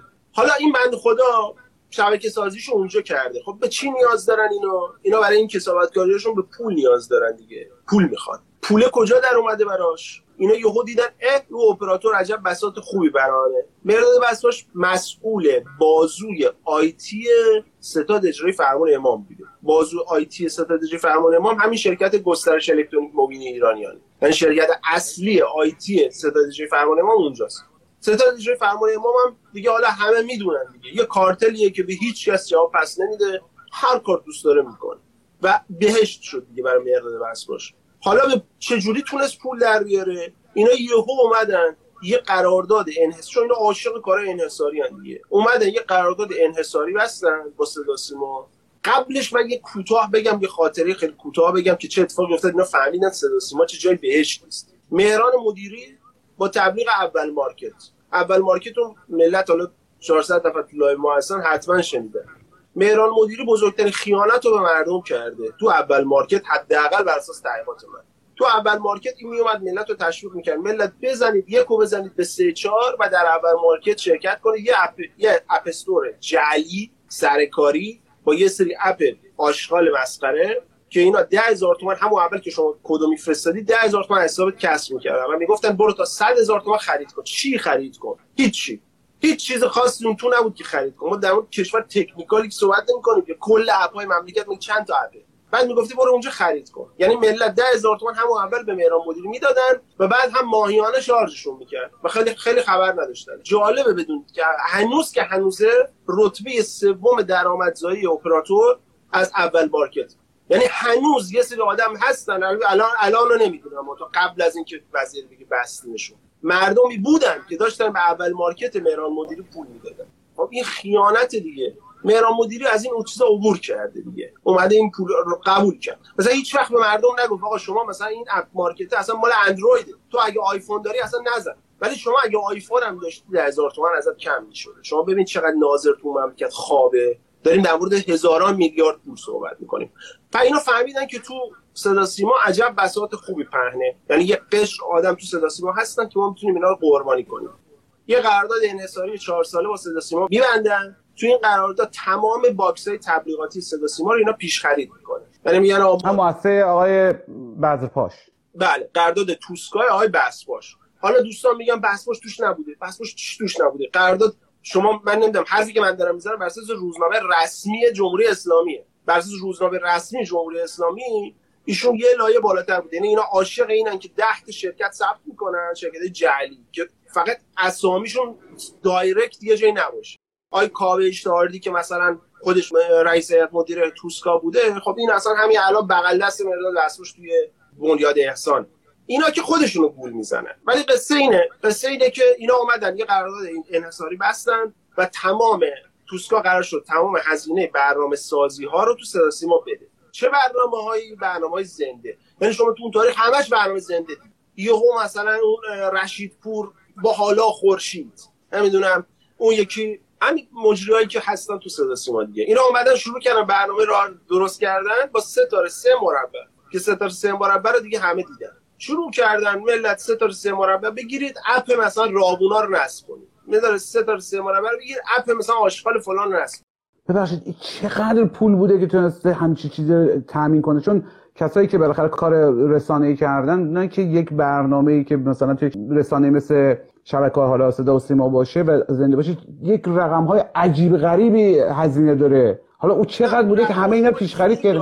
رقم‌ها رو لیستش رو داریم. مثلا برنامه الان من لیستاشو دارم، نمیدونم منتشر کردم یا نه، ولی مثلا یکی دو تاشو دارم از شرکت پرهامشو دارم که تو اون شرکت اینا رقما رو زدم. مثلا یه برنامه هر اجرای زنده مثلا روزی پنج میلیون تومان هزینه‌اش بوده. مثلا اینا روزی پنج میلیون تومان که پولی نبوده، با توجه میگی دارن هزار میلیارد پول در میارن، میدونید؟ نه نه، پس اینا بقیه‌اش از بیت المال استفاده کردن. چون به هر خودتون میدونید که رقم‌هایی که در شبکه‌های تلویزیونی محاسبه میشه دقیقه‌ای، بعضا ثانیه‌ای. پنج میلیون تومان که هیچ چیز دیگه، یعنی خوردن و بردن، یعنی واقعا تاراج کردن که پنج میلیون تومان با اون حساب کردن. در واقع باید مثلا دو میلیارد تومان بود دیگه. چون شما باید تمام اون آنتن حساب کنید، تمام اون تجهیزات حساب کنید. این که رفیقن دیگه، اینا اینا کارتلای نزدیک به همن. یعنی مثلا موقع ستاد اجرایی میره برنامه جلسه میذاره با همراه اول، همراه اول میتونه آقا پنجاه میلیون تومان آقا همین الان همین الان ما به شما پنجاه میلیون تومان ما شما پول بذاریم یک بار یک آنتن در اختیار ما بذاریم، ما همون حرفا رو همین حرفا رو در آنتن صد میلیون تومان میدیم به اساس ما به ما که برسه میشه ثانیه مثلا دعوت نمیکنه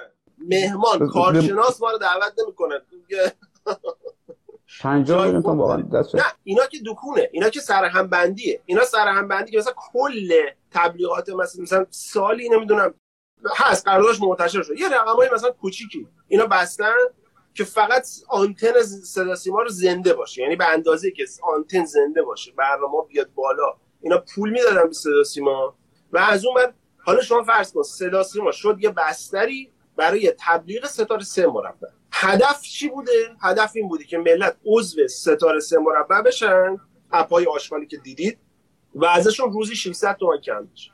حالا روزی ششصد تومان رقماش این رقما دیگه چقدره؟ چقدر شیرین میشه دیگه. یعنی شرکت معمولی که قرار بوده پول در بیاره باید میومده مثلا توی اینستاگرام تبلیغ میکرده، توی تلگرام تبلیغ میکرده، ولی مرداد وسوس شد قابلیت داشته وصل بوده با آقایون میتونست تو صدا سیما تبلیغ کنه. حالا تمام صدا سیما رو آقا خریده، یعنی کل صدا سیمای مملکت رو دربست دادن تحت اختیار آقای مرداد وسوس و آقای مرداد وسوس توش تبلیغ کلاهبرداری میکرده. ببینید اگر اون اپایی که اینا تبلیغ میکردن اپ بود شما باید اینا رو قبلا اسمشو میشنیدید. چرا مثلا ما میگیم میگیم مثلا توی امریکا مثلا طرف میگه اینستاگرام، اینستاگرام همه میشناسن. چرا اینجا مثلا ما میگیم فلان مثلا فرض کن اسکایپ میگیم، اسکایپ ما همه میشناسن چون معلومه یه تیم آدم کار کرده زحمت کشیده اومده بالا. ولی رابونا ده. کی بوده؟ الان همین الان سایتاشون بالا نمیاد. دو تا از این شرکت‌ها رو جان فرجامی من رفتم بررسی کردم، یعنی دو تا از این شرکت‌ها که اینا تبلیغ می‌شدن توی توسکا، چون توسکا اینو خرید کانترکت کامل خرید تبلیغاتو، حالا اومد با یه سری شرکت که اصطلاحاً به اینا میگن کانتنت پرووایدر که بیان حالا محصول ارائه کنن، با اینا قرارداد قرار بود ببندن. میخوام بگم یعنی یه چیز انحصاری رو اینا بستن و, و تونستن یه پول خیلی چیزی در بیارن، پول خیلی زیادی در بیارن و نتیجهش این شد که دیدید و الانم با اون پول بله. آدما رو کشونده مجلس رو اینور اون.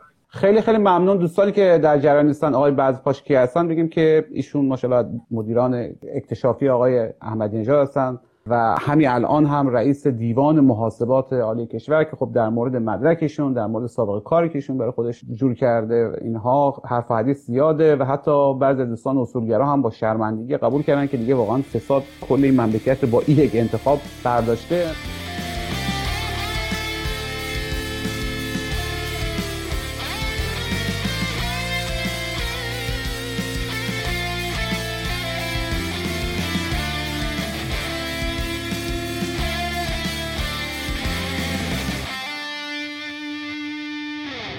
گفتگوی ما محمود فرجامی رو شنیدن با وی محمد جرجندی که پیشتر ضبط رفت و اکنون یعنی اوایل دی ماه سال نود و نه در اپیزود چهاردهم شبچراغون پخش میشه. اطلاعات بسیار بیشتر با کلی سند و مدرک و اسم و حتی آدرس و امضا و این حرفا متن در برگه توییتر محمد جرجندی یا برگه اینستاگرام وب آموز ببینن. یه توضیح هم ندم دیگه، صفحه و پیج و اینا رو ما ترجمه کردیم، ترجمه که نکردیم داشتیم دیگه معادل گذاری کردیم با برگه. فکر میکنم نیازی هم به توضیح نداشته باشه که مسئولیت حرفای گوینده با خودشه.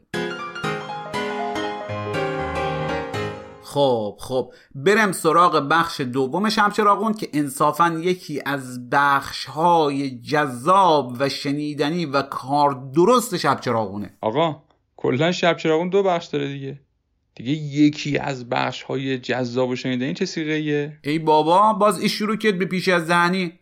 آقا جان خب بالاخره یه چیزی باید بگم دیگه که بریم وارد بخش دوم بریم. اوقات آدم تلخ می‌کنی. اصلاً یک موسیقی بشنویم.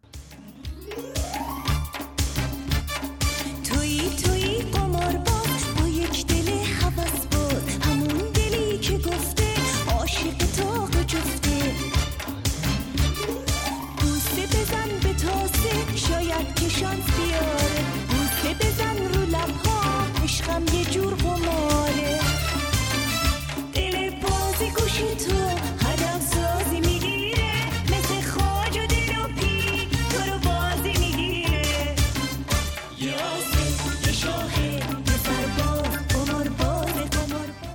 محمد الان این چه انتخاب موسیقی بود؟ بابا اگه محمد جرجندی بشنوه ما توی اپیزودی که او هست آهنگ قمارباز خانم سوزان روشن کراش میلیون ها نوجوان در دهه هفتاد پخش کردیم، یک افشاگری به همراه تصویر پاسپورت و شماره حساب بانکی و نقشه منزل از ما درست میکنه که بیا و ببین زودتر یک آهنگ بهتری پخش کن.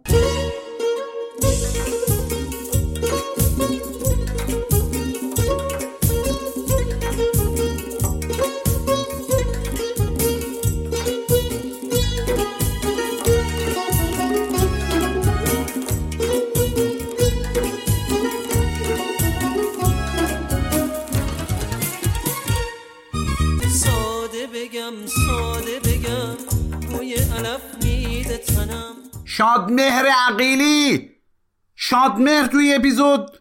بابا نگاه کن آقا، شما آقای فکری یک لطفی بکن، هیچی پخش نکن، اصلا اشتباه از ما بود، ما عذرخواهی میکنم. اجازه بدن برم سر بخش پیشنهاد کتاب.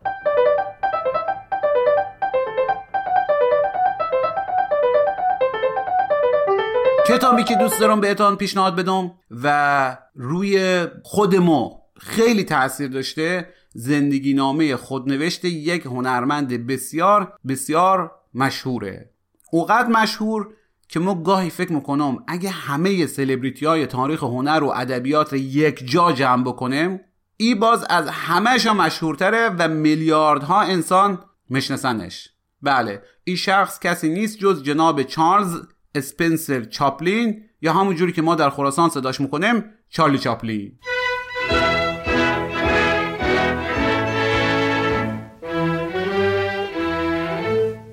خب همه ما بخشایی از کارهای چارلی چاپلین رو از بچگی توی تلویزیون و ای بروبر دیدم، یعنی اصولاً ای جناب خصوصاً با اون شخصیت ولگردش، یعنی همون کت تنگ و عصا و شلوار و گشاد و کفشای خیلی بزرگ و اینا، و البته سبیل هیتلریش اوقدر مشهوره و نمادینه که اصولاً نمیشه ندید و نشناختش. راستی گفتم سیبیل هیتلری، دو تا نکته همینجا بگم به عنوان یکی از علاقمندان و وفاداران به سیبیل.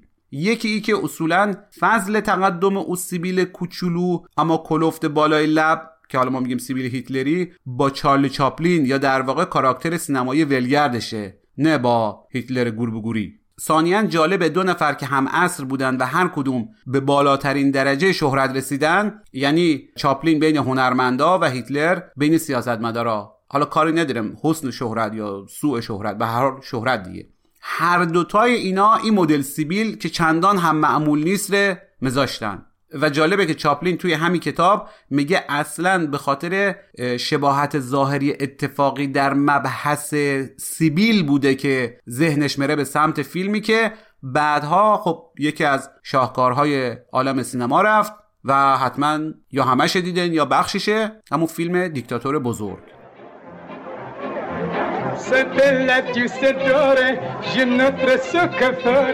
Je notre si t'avore, je la coulette et la toi.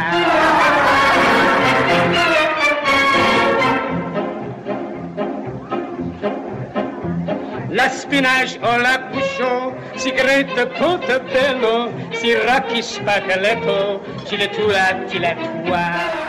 خب از بحث شیرین سیبیل بگذرم. این کتاب که به قلم خود چاپلینه سال هزار و نهصد و شصت و چهار و در زمان حیات خودش در انتشارات پنگوئن چاپ رفته. همینجا هم بگم که اسم یکی از پسرای چارلی چاپلین معروف باز چارلی چاپلینه، یا در واقع چارلز اسپنسر چاپلینه، هم اسم پدرشه. و این چارلی کوچک باز یک کتابی منتشر کرده سالها پیش که به او هم به فارسی ترجمه رفته و گاهی او کتاب رو افرادی که نخواندن به جای زندگی نامه چارلی چاپلین بزرگ یا چارلی پدر میگیرن. ما او رو هم خواندم و کتاب بدی هم نیست، ولی این کتاب سرگذشت من که نوشته خود چارلی چاپلین و جمشید نوایی به فارسی برگردانده و نشر نی در تهران چاپ کرده یک چیز دیگه ای انصافا. این کتاب از تولد چارلی در سال هزار و هشتصد و هشتاد و نه توی لندن شروع میره و از همون اول با فقر آمیخته. اصلا راستش رو بخواین به یاد ماندنی ترین و تاثیرگذارترین چیزی که ما از این کتاب به خاطر دارم و به خاطرم هم خواهد ماند همین فقره. پدرشان اینا رو، یعنی چارلی و برادر و مادرش رو که هنرمند تئاتر بوده، ول میکنه و میره با یک زن دیگه زندگی میکنه. اینا هم بسیار فقیر، یعنی چنان فقیر که مادر که زن لطیف و هنرمند و به قول معروف موندبالاییه، از شدت فقر و تحقیر کم کم کارش به جنون میکشه. یا مثلا روز اول مدرسه چارلی با جوراب زنانه مادرش میره مدرسه، چون حتی پول جوراب نداشتن. گرسنگی هم که تقریبا همیشگی بوده، یعنی اگر اینا یک زمانی شکمش سیر بوده استثناءه، چارلی مثلا نام ببره فلان روز فلان شب مثلا به خاطر فلان ما شکم ما سیر بود. دیگه سرما، خانه بدوشی، تا این حدی که هر ستاشان سر از نوانخانه در میرن. نوانخانه هم چه نوانخانه ای ها. چارلی یک جایش میگه تنبیه بدنی اونجا چنان شدید بود که وقتی بچه‌ای محکوم به تنبیه میشد نهایتاً سه تا ضربه بهش میزدن. اما این ضربه جوری بود که با ضربه اول حتماً به گریه میافتاد، با ضربه دوم درازکش میرفت، دیگه با جمعش میکردن. اگر ضربه سومی در کار بود کار به خونریزی و بیمارستان میکشید. یاد ما باشه درم در مورد کی صحبت میکنم، اوایل یا چند سالی مانده به شروع قرن بیستم، زمانی که نسبت به بقیه دنیا اروپا یا دست کم اروپای غربی تو اوج شکوفایی و رفاه بوده. این هم وضعیت لندنه، پایتخت بزرگترین امپراتوری جهان در اون زمان. خلاصه که اینا به قدری اونجا بهش سخت میگذره که ترجیح میدن تو جوب بخوابن و گرسنگی بکشن، ولی اونجا نباشن، در میرن با داداشه. کم کم هم جذب تئاتر و سیرک و نمایش سیار میرن. البته همون موقع هم چند بار صاحب تئاترها یا هنرمندا متوجه میرن که این بچه نابغه‌ایه، اعلام هم میکنن، ولی خب استقبالی ازش نمیره. خلاصه که در نوجوانی به جای میرسه که بهش سفارش نویسندگی و کارگردانی نمایش میدن. دستمزد کلا چقدره؟ سه پوند سه پوند. البته طبعا سه پوند اون زمان خیلی ارزشش بالاتر بوده، ولی خب در نظر داشته باشین دیگه بابا نویسندگی و کارگردانی همش سه پوند لامصب. خلاصه که چارلی میبینه اینجوری نمیشه و پا میشه میره آمریکا که اون زمان دیگه اوج دوره رشدش بوده. نمیخوام به جای پیشنهاد کتاب قصه چارلی چاپلین رو بگم، ولی خب بعضی چیزاش خیلی جالبه، حیف نگم. مثلا بزرگوار خیلی به مشت زنی و دعوا علاقه داشته. یک جام میگه با یک نفری کلکل کردیم تو یک باری و قرار دعوا گذاشتیم. حالا جفتش هم تو یک هتل بودن. جناب هنرمند ما آقای چارلی جوان برمیخزه میره در اتاق یارو که اتفاقا یک بوکسور نیمه حرفه‌ای هم بوده. و ما اینجور جاها واقعا مطمئن مرم که این جناب هم خون پاک مشهدی در رگهاش بوده. یک جور ول نکنی ها. میگه رفتم در زدم، یارو گفت کیه؟ گفتم مویم. گفت بیا تو کتت رم در بیار. چارلی میگه رفتم تو کت کنه کل بالاتنه رو لخ کردم، دیدم او هم همینجور، یک کلام هم لام تا کام حرف نزده. فقط یک نیم ساعتی افتادیم به جون هم، یک طوری که خون پک و پوز و دک و دندمان تا سقف پاشیده رفت. بعدش هم با هم دست دادیم اومدیم بیرون. خب شما این کار رو ببینید، ما الکی که عرض نمیکنم. این بزرگوار در هر کاری همینجوری ول نکن بوده. میگه از شانزده سالگی روزی چهار تا شش ساعت تمرین نوازندگی میکرده. این حد دارن که یک بازیگر و کارگردان کمدی بوده ها، موسیقیدان نبوده. حالا هی الان معلم ستارتان به گریه بیفته که لامصب اقلنش هفته دو ساعت تمرین کن تا قرار بعدی. استاد روزی چهار تا شش ساعت تمرین میکرده. خلاصه توی آمریکا چارلی خیلی زود جذب صنعت سینما میره. درم درباره سالهای هزار و نهصد و ده اینا حرف میزنیم و فیلم‌های کوتاه و عموماً کمدی. اون موقع چارلی میگه هفته ای سه تا فیلم بازی میکردم با دستمزد صد و پنجاه دلار. منتها اوقدر اطلاعاتم درباره فیلم کم بود که نمیدونستم اینا تیکه تیکه ساخته میرن و بعد به هم میچسبوننشان. یک بار دیگه مرور کنین، یک نفری تو صنعت سینما بوده، هفته ای سه تا فیلم، البته خب فیلم کوتاه بازی میکرده، اینقدر اطلاعاتش کم بوده که نمیدونسته این فیلم‌ها رو بعداً برن به هم میچسبونن. منتها قدرت یادگیری اعجاب‌آور. همین موقع هم هست که او شخصیت ولگردش رو میسازه. تعریف نمیکنم کتاب رو، حدوداً صفحه دویست کتابه. کل کتاب هم بره که بدونن هفتصد و بیست و پنج صفحه و تازه از این جاهایی که ما وارد دنیای شگفت‌انگیز شاهکارهای سینمایی چارلی چاپلین میریم. یعنی همون جوان بیست و یک ساله‌ای که حتی نمیدونه فیلم‌ها تیکه تیکه ساخته میرن، در عرض سه چهار سال تبدیل میره به فیلمساز حرفه‌ای. او هم چه فیلمسازی! دوشفنگ، پسر بچه، جویندگان طلا، عصر جدید، دیکتاتور بزرگ، روشنایی‌های شهر، موسیو وردو، یک سلطان در نیویورک، خیلی فیلم‌های دیگه. بعدش هم شما فکر میکنین فقط بازی میکرده، یا مثلا فکر میکنین فقط بازی میکرده و کارگردانی میکرده، یا اصلا بگو بازی میکرده و کارگردانی میکرده و خودش هم نویسنده بوده. نه بابا، در اکثر شاهکاراش تهیه کننده و طراح صحنه و حتی آهنگساز هم خودش بوده. او روزی چهار تا شش ساعت تمرین که در خاطر مبارک تا هست.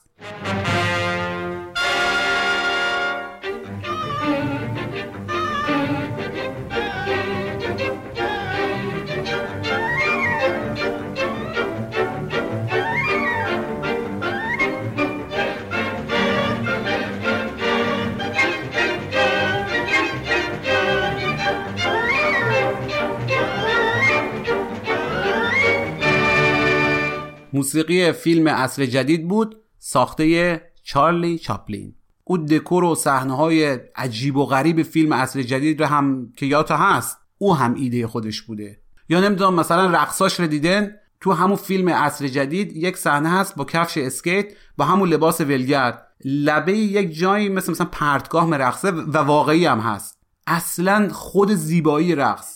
و بعد که اون میلیمتری از لبه پرتگاه رد میره بدون ای که نگاه بکنه، چون ظاهرا حواسش نیست. حیرت انگیز، شوکه میره نسلن. باورت نمیشه که واقعا یه آدمی که حالا بازیگر هست، آهنگساز هست، فیلمساز هست، نویسنده هست، خودش هم در این حد سطح بالا آمادگی بدنی داشته باشه، برقصه، کارهای انجام بده که شاید همون زمان میدادن بدلکار انجام بده. نابغه، واقعا نابغه، یه چیزی فراتر از نابغه و بسیار فروتن. یعنی شما کتاب رو مخانن متوجه میرین که ادای فروتنی رو در نمیاره. واقعا یادم فروتن بوده. حالا نظراتش اصلا در هر صفحه کتاب متوجه میرین که یک آدم بسیار عمیق و کتاب خوانده ایه. ما در جاهای دیدم که به نظرات شپنهاور و فروید و اینا هم اشاره میکنه. حالا اینا رو که اصلا اسم بره، بعضی از نظراتش به نظر ما مشابه با نظرات فلسفی یک فیلسوف بزرگی مثل برگسون درباره خنده و شوخ طبعی. عجیب. اصلا راستش ما وقتی درباره چارلی چاپلین و این کتاب حرف میزنم،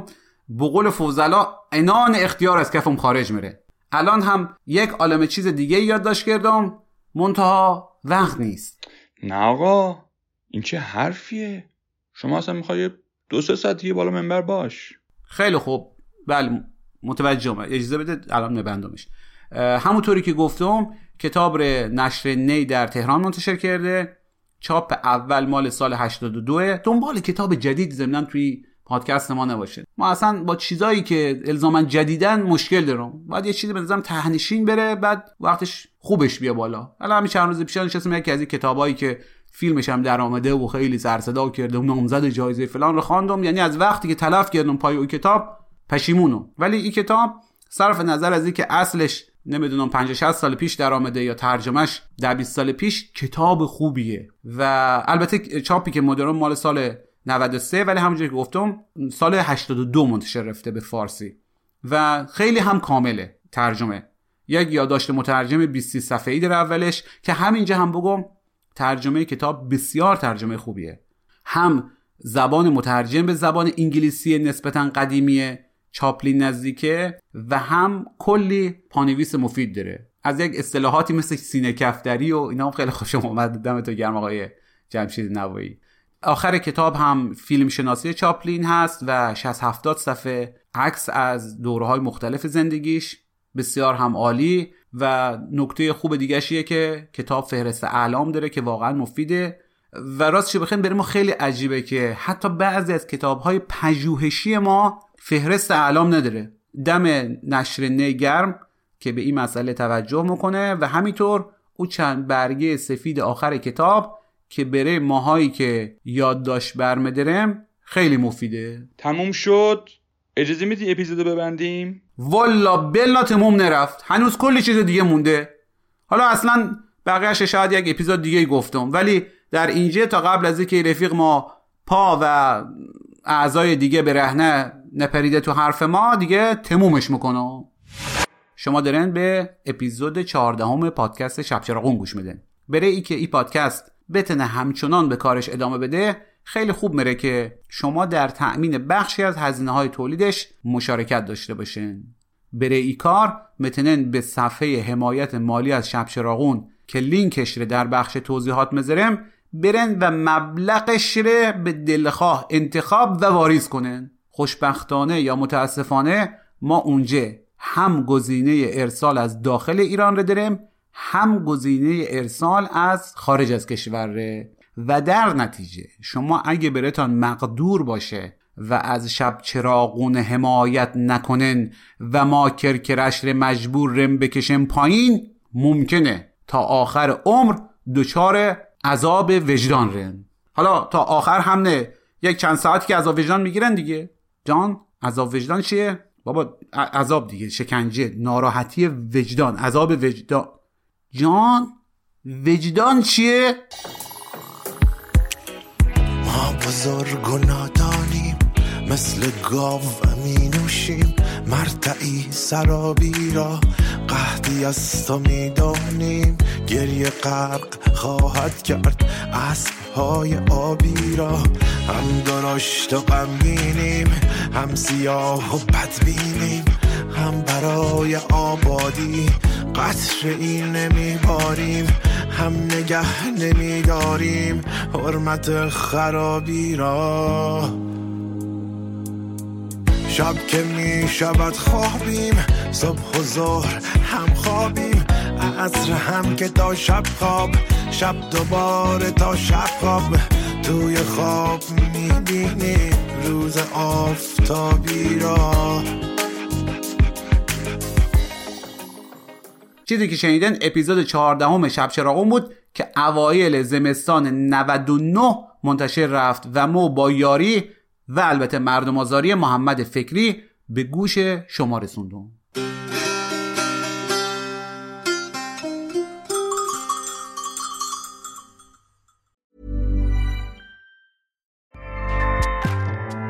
Acast powers the world's best podcasts. Here's a show that we recommend. The Real Housewives is a guilty pleasure for most. But if you're looking to not feel guilty about that pleasure, tune in to Everything Iconic with me, Danny Pellegrino, where I break down all the messy moments and behind-the-scenes antics of Bravo's popular franchise. And on Everything Iconic, I also interview celebrity guests like Kelly Ripa, Keke Palmer, Drew Barrymore, Cameron Diaz, and more about their guilty pleasures, their past work, and so much more. So if you're pop culture obsessed and find yourself watching way too much reality T V like me, tune in to Everything Iconic with Danny Pellegrino, wherever you listen to podcasts. Acast helps creators launch, grow, and monetize their podcasts everywhere. Acast dot com